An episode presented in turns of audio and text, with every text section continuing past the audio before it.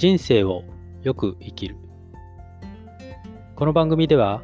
全国でも数少ない在宅血液透析を行う行政書士が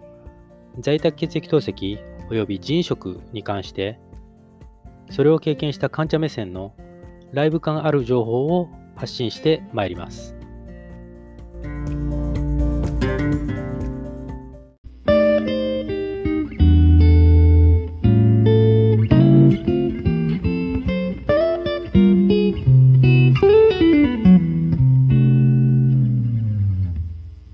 皆さん、こんにちは、こんばんは。おはようございます。人生をよく生きる。本日は2021年5月の20日木曜日になります。今日お話しするテーマ、自己戦士ネタにしようかなと思ってます。まあ、在宅血液透析の、まあ、ボスキャラ的な自己戦士については、まあね、話すことはいっぱいあるわけですよ。で、昨年の、えー、と1月にブログを開設して以来、まあ、特に前半期に受講戦士に関するブログ記事っていうのは結構アップしてるんですよね。まあ、ブログを立ち上げた時っていうのは、まあ、自分の色をね、特色を出そうっていう、ちょっと前のめりな気持ちもあって、まあ、在宅血液透析といったら、まあ、自己戦士がボスキャラなのでね、そこをこう、前面に記事としてアップしてたっていうこともあるんですけれども、あの、それをね、その音声解説っていう形で、えー、まあ1年ちょっと経った段階でお話しするっていうのもまあありかなと。まあ何せネタがいっぱいあるのでね、えー、このあたりで一つ小出しにしとこうかなという、まあ魂胆もあり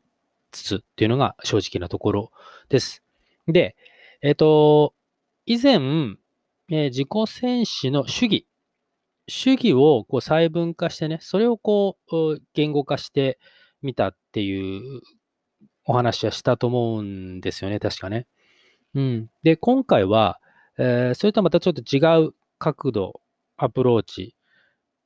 自己戦士、まあ言うなれば、自分で自分の腕、血管に針を刺すっていうことですよね。うん。その時の患者自身が自己選手をする在宅血液透析患者自身が持つ感覚、ここをなんとか言語化、描写してみようかなという、まあ、ちょっと無理なあ企画ですけどね。あの、というのも、まあ、在宅血液透析っていうのは、まあ、うん、ご承知の通り、自己戦士っていうのはま必須なわけですよね。で、その主義について、は、まあ、各医療機関、まあ、専門の医療機関の、まあ、ホームページ等々でね、まあ、それなりにご説明はされていると思うんです。まあ、ちょっと、あまり見ていないので何とも言えないですけれども、ただ、あまあ、ちょっと繰り返しになりますけど、その自己選手特有のね、自分で自分の腕、血管に針を刺すっていう、その時の患者自身の心情、感覚っていうのは、あんまり描写しているところは、まあ、まあ、ないですよね。それ分からないし。うん、患者じゃないと分からないし。そういう意味では、えー、私自身がこう発信することに、まあ、オリジナリティがあるかなという思いもありまして、今回、自己選手をした際の患者自身の持つ感覚を言語化してみようというわけであります。最後までお付き合いのほどよろしくお願いいたします。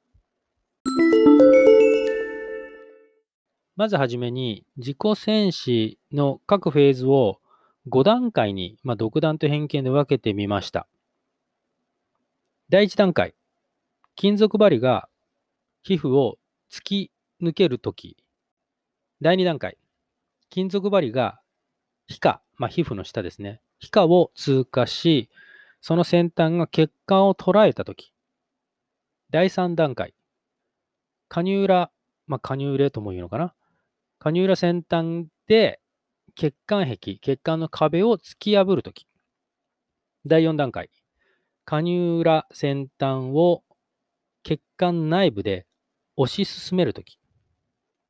で、最後、第5段階。金属針を抜くときと。まあ、というふうに、えー、独断と偏見で5段階に分けてみました。まあ、この各ステージをね、えー、言語化していきますけれども、まあ、その前に、前書き的な感じで、自己戦士と他者戦士、つまり、えー、施設血液透析で、えー、スタッフの方がね、透析の患者さんのシャント氏に針を刺すということを、まあ、私は勝手に他者戦士という言ってるんですけど、その他者戦士とのそのメンタル面における決定的な違い、私が考えるね、決定的な違いっていうのを、まあ、前書き的なあ部分でお話ししていこうと思いますね。で、まず自己戦士と他者戦士との決定的な違い、私が思うには、能動的か受動的かっていう点だと思っているんです。うん、つまり、能動的、能動というのは自分の腕に針を刺すっていうね、ことですね。で、一方、受動的、受動というのは自分の腕に針を刺される。まあ、自分の腕が針に刺されるっていうのかな？ちょっと日本語としてちょっと難しいですけど。うん。ただ、自己選手のこの稀有なところ、珍しいところというのは、あの、私が考えるにね、その能動的な側面、つまり自分の腕に針を刺すという側面と、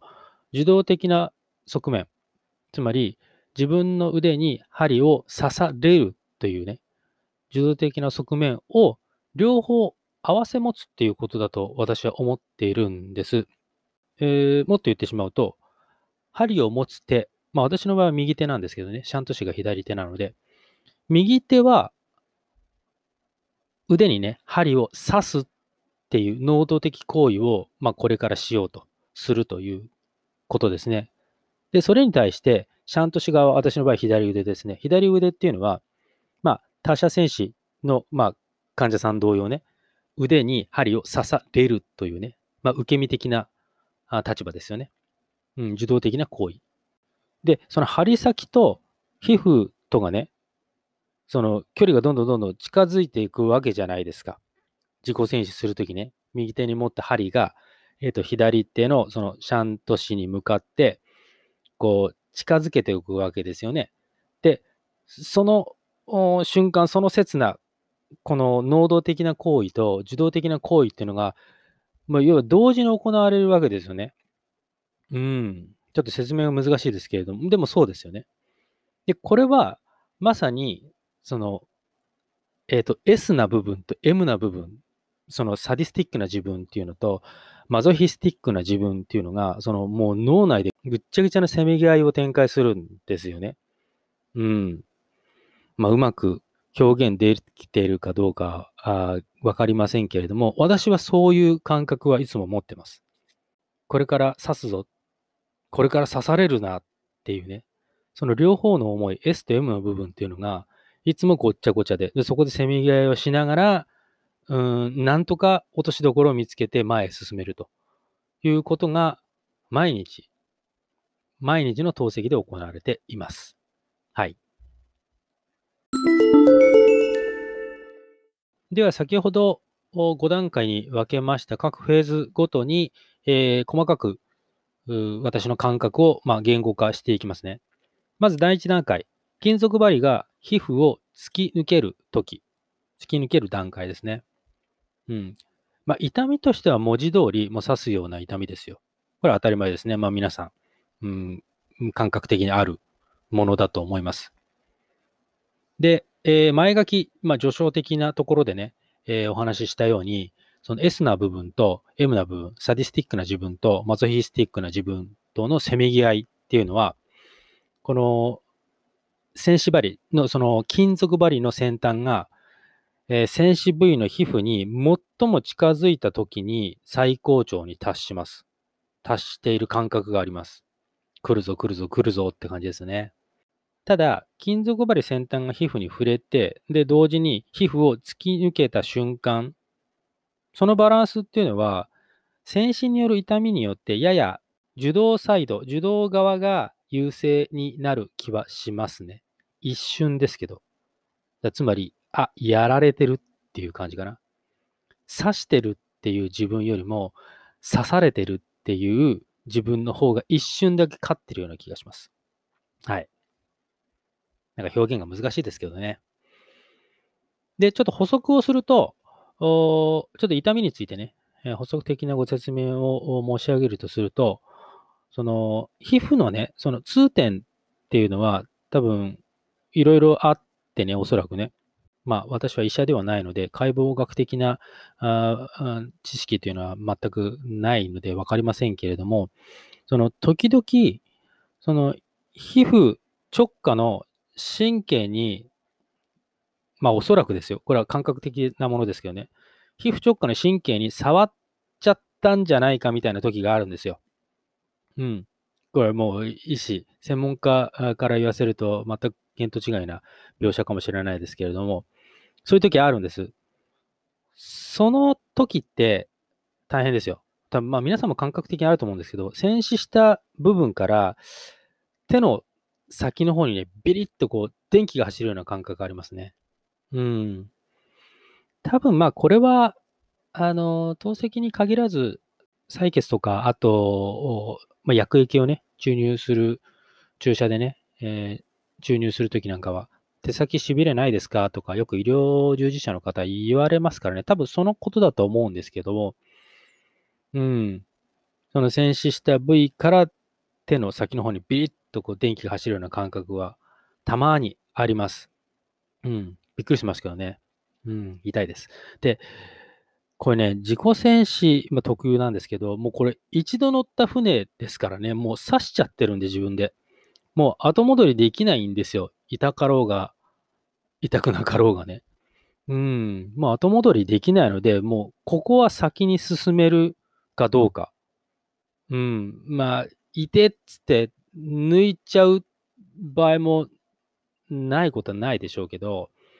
そこはちょっと気持ちが試されるかな。まあ気持ちで勝負するような話じゃないと思うんですけど、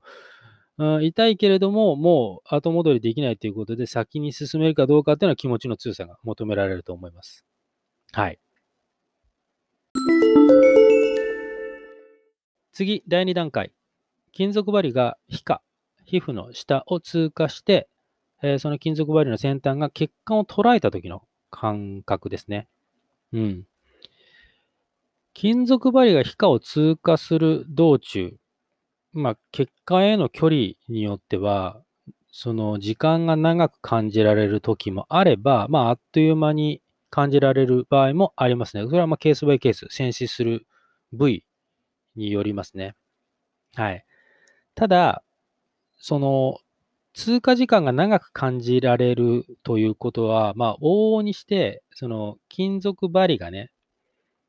その、いわゆるファーストコンタクト、その金属針の先端が皮膚にアプローチをする、そのファーストコンタクトで血管を捉えることができていない可能性がありますよね。うん。まあ、一概には言えない場合もあるかな。だからつまり自分自身がちょっと躊躇して、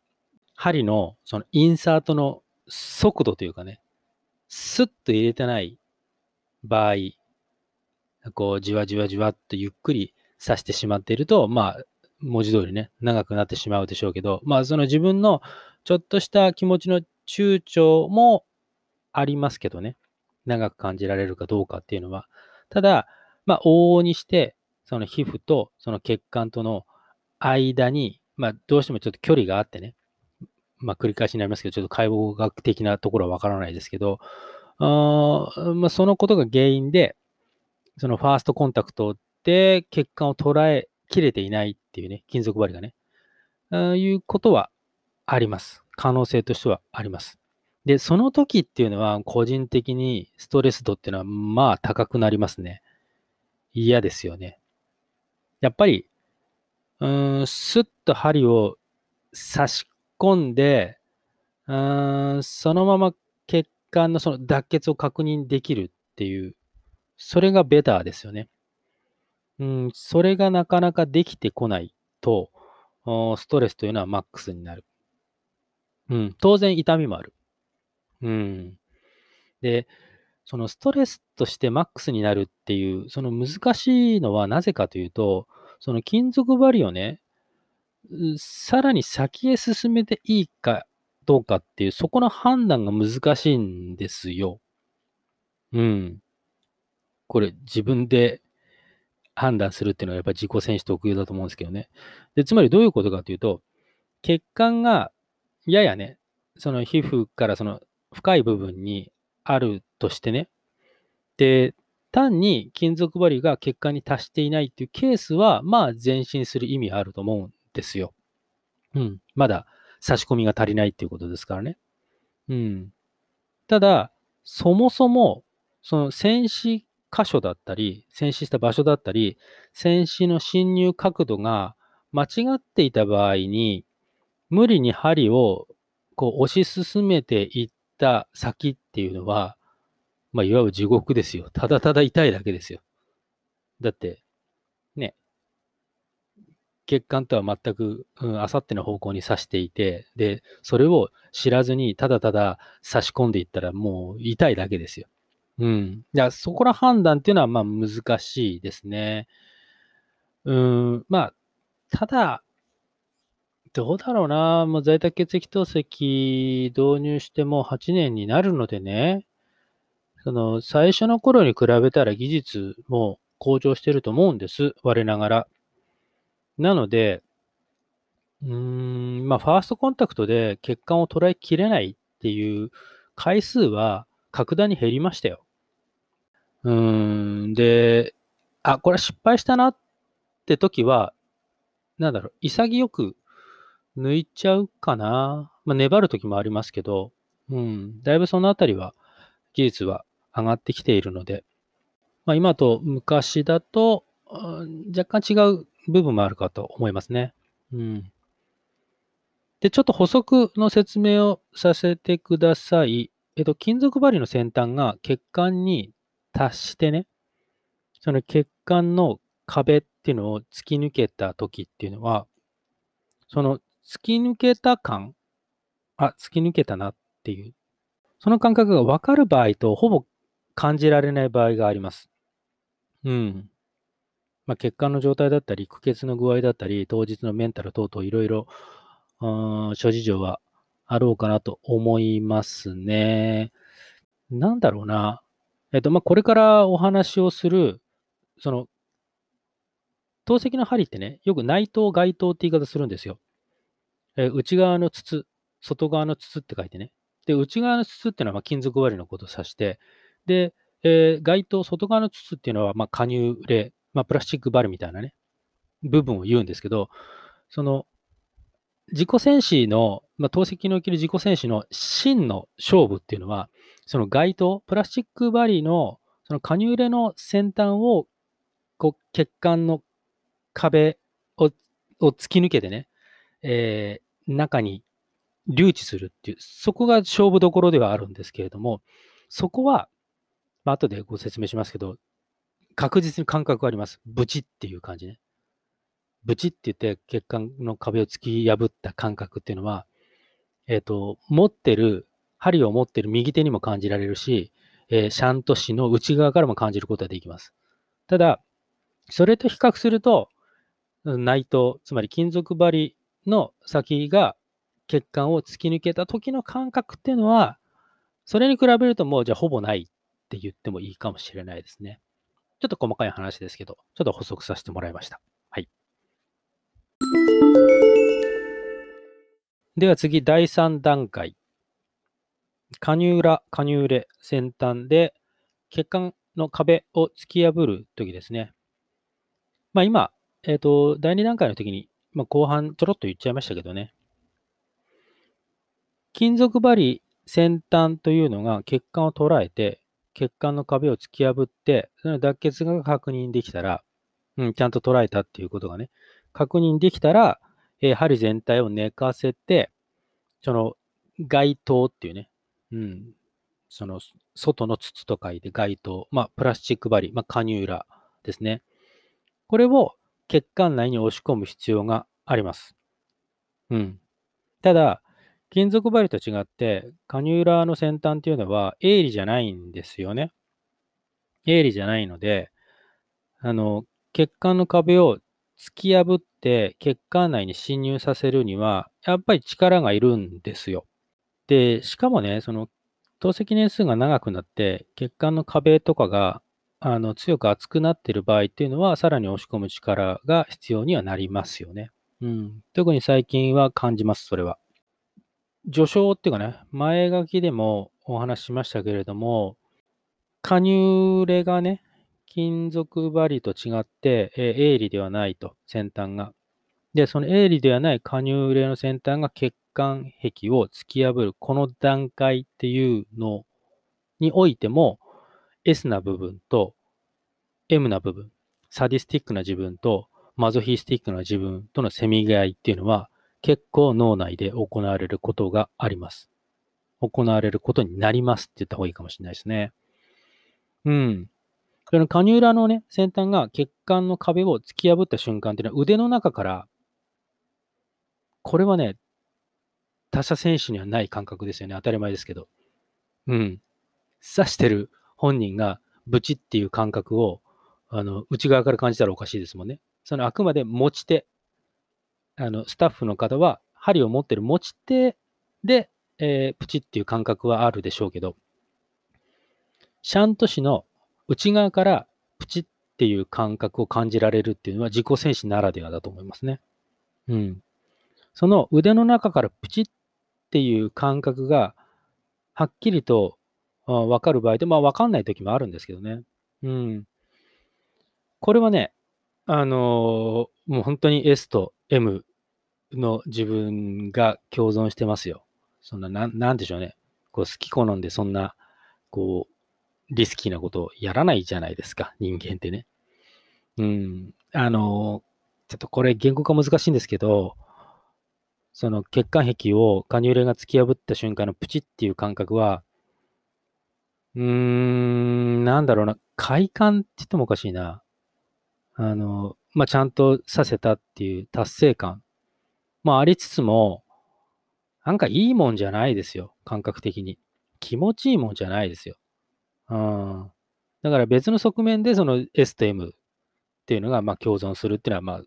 言えるんですけどね。うん。ただまあ、あその反応がね、大きい割には、そのプチッとかね、いう反応が大きい割には、えっと、痛みはほぼないんですね。うん。これは、えっと、補足としてお話しさせていただきますね。はい。第4段階、加入裏、加入裏先端を血管内部で押し進める段階ですね。うん。で、これはちょっと前半戦と後半戦と分けさせてください。まず前半戦。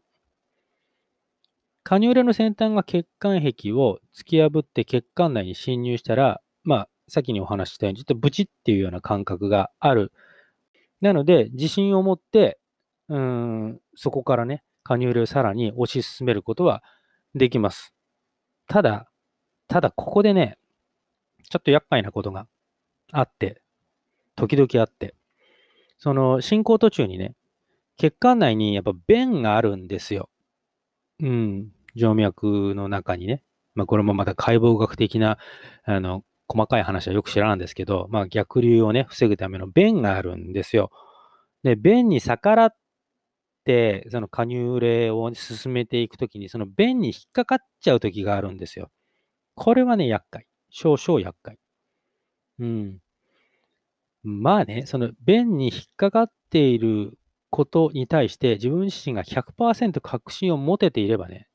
ちょっとこれは言い方おかしいんですけど、弁に引っかかってるんだったら、その弁をね、もう破壊するぐらいの気持ちで、ぐっと押し込んで先へ進めることもできる。そういう覚悟は持てるんですよ。うん。まあ、最近だとね、ここ1、2年かな特にこの弁にぶち当たった時の攻略法みたいなものをね、あの、見つけた自分なりに手応えがありましてね。うん。あの、強引にその弁を破壊して突き進むというよりはもっと賢くなった感じがしますね。うん。少し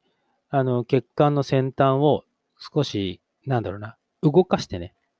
ちょっとずらして避けながら前に進むみたいな、あ少しテクニックを習得、得得したという手応えはありますが、まあ、その話は置いといて、問題は、その血管の走行がね、例えば蛇行してたり、あのーまあ、そもそも加入入れの進行角度がね、血管の走行とずれていた場合っていうのは、うーん、まあ、極端に言うと、加入れの先端がね、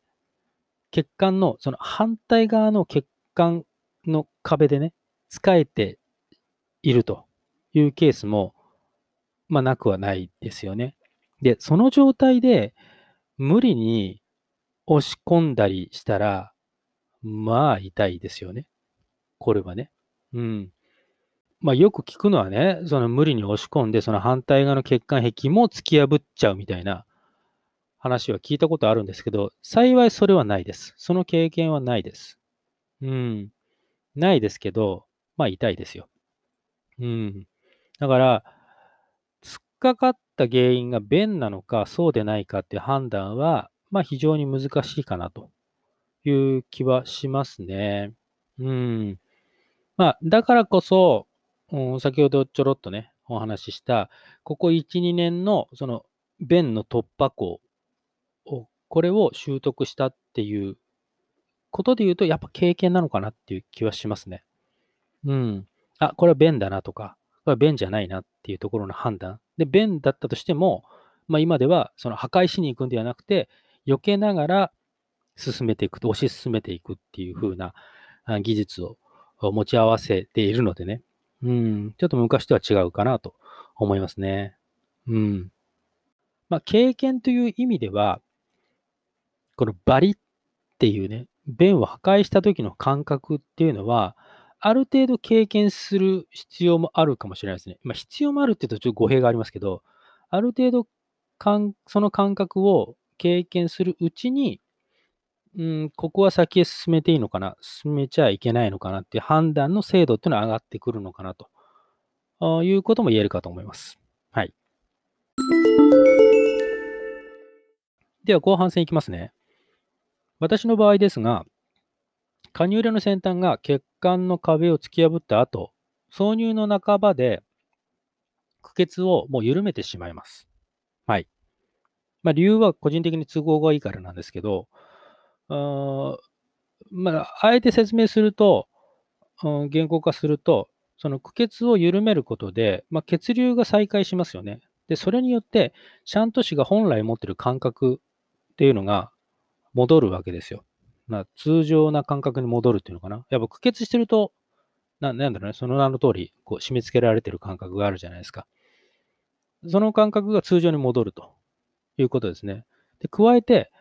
あの、血管だったり皮膚もある程度やっぱりこう、苦血することによってテンションがかかってると思うんですけど、それが緩むことで、より、えー、ニュートラルな状態になるんですよね。うん。まあ、そのことで、えー、個人的に利点があるなと思ってるのは、加入入れの自然な向きっていうのを把握しやすいと思ってるんです。私はね。うん。で、これどういうことかというと、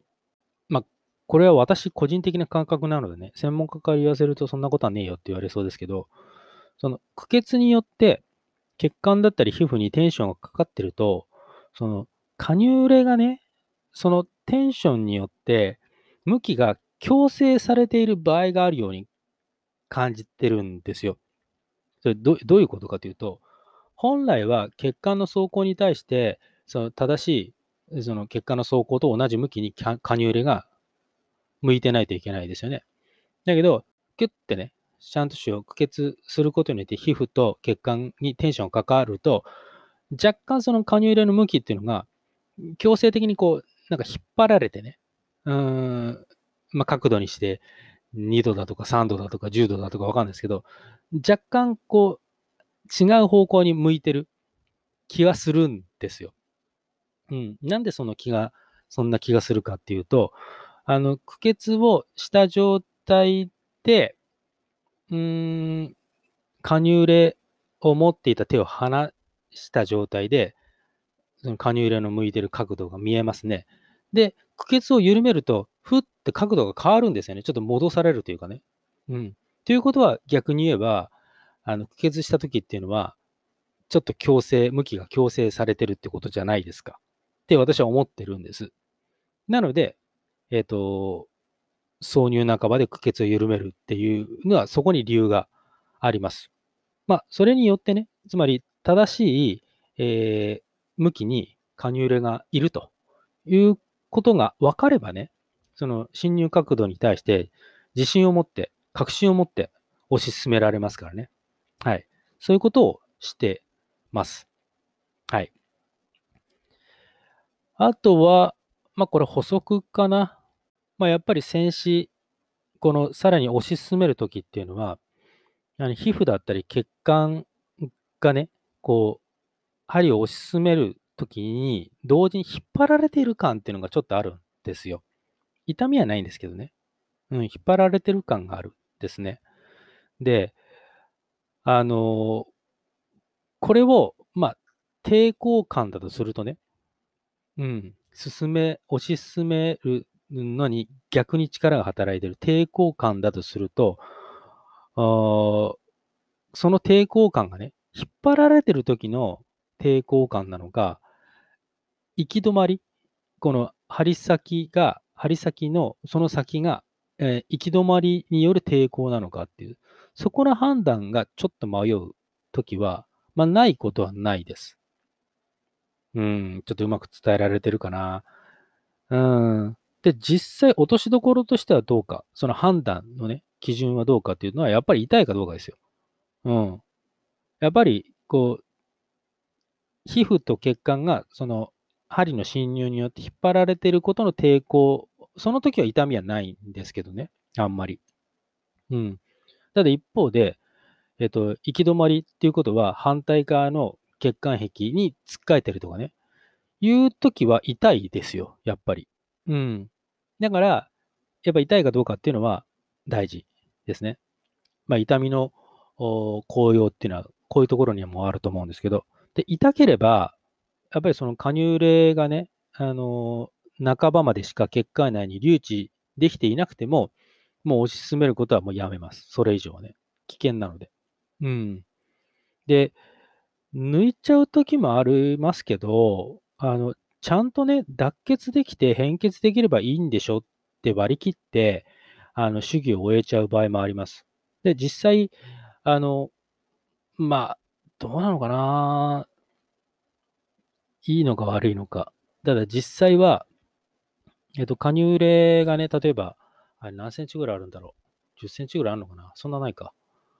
で、本当は4分の3とかね、あの、できればフル血管内に留置した方がいいとは思うんですけど、うん、今のようにね、あの、なんとなく抵抗があってね、推し進めることができなくて、えー、加入例の全体の半分までしか刺さってないっていう状態だと、この見た目にちょっと危ういんですよ。自分で刺してというのもなんですけどね。だけど、実際、脱血ができて変血ができれば文句ないっしょっていうところで自分を納得させて、主義を終えて血液ポンプを回しちゃう時もあります。で実際、まあ問題は今のところないので、透析問題なくできてるのでね、まあそこは、うーん、これも経験なんでしょうかね。うん。だから、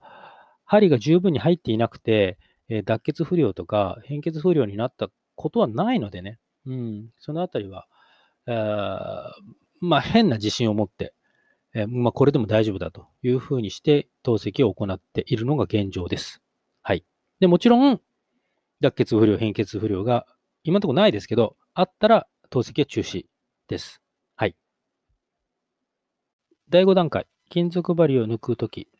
これは何の問題もございません。ただスーッと抜くだけです。痛くも痒くもありませんね。まあ、ただし、加入れまあ、クランピングチューブってことですね。クランピングチューブをしっかりとテープで、医療用テープで、えー、シャント紙と固定していないと、金属針をこうスーって抜くときにね、こう一緒に持ってきちゃって、スポーンって抜けたら大変ですからね、血がドバドバ出てきちゃうので、その点だけは注意です。はい、以上です。自分で自分の腕、血管に針を刺すこの時の感覚を言語化するという、まあ、少々無謀な、えー、試みをしたわけですけれども、いかがでしたでしょうかね。うーん、なかなか感覚をね、言語化するっていうのは難しい作業ですよ。うん、正直表現しきれてない部分多々あったかと思います。まあ、そもそも在宅血液透析をする患者がね、持つ感覚っていうのはまそれぞれなので、うーん、一概には言えないと思うんです。で、加えて、その今回の自己戦士だけではなくて、在宅血液透析全体を通じてね、通院血液透析だったり、その、もちろんね、同様の在宅血液透析患者さんとは、あの違うね、独特な感覚、独特な感情っていうのは、まあ、それぞれ患者さんが持っているんじゃないかなと思うんですよね。うん。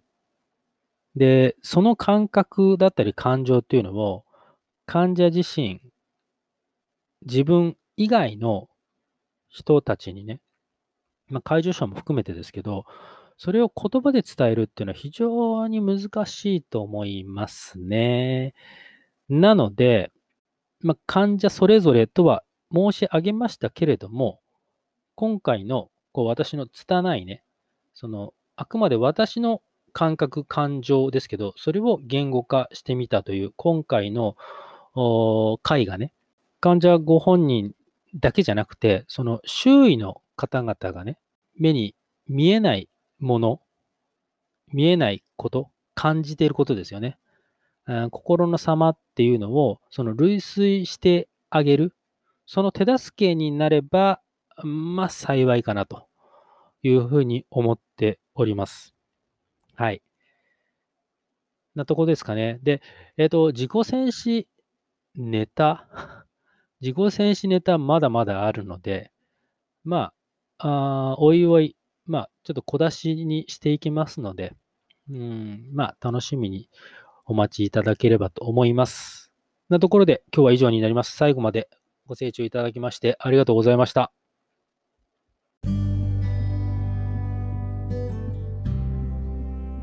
ということで、今回は以上になります。この番組では引き続き、在宅血液透析及び人員食に関する患者目線での情報を発信してまいります。ブログ、人生をよく生きるも解説しておりますので、そちらもご覧いただければ幸いです。URL は https コロンスラッシュスラッシュキングダイ2020 blog.com です。それではまたお会いいたしましょう。ご視聴ありがとうございました。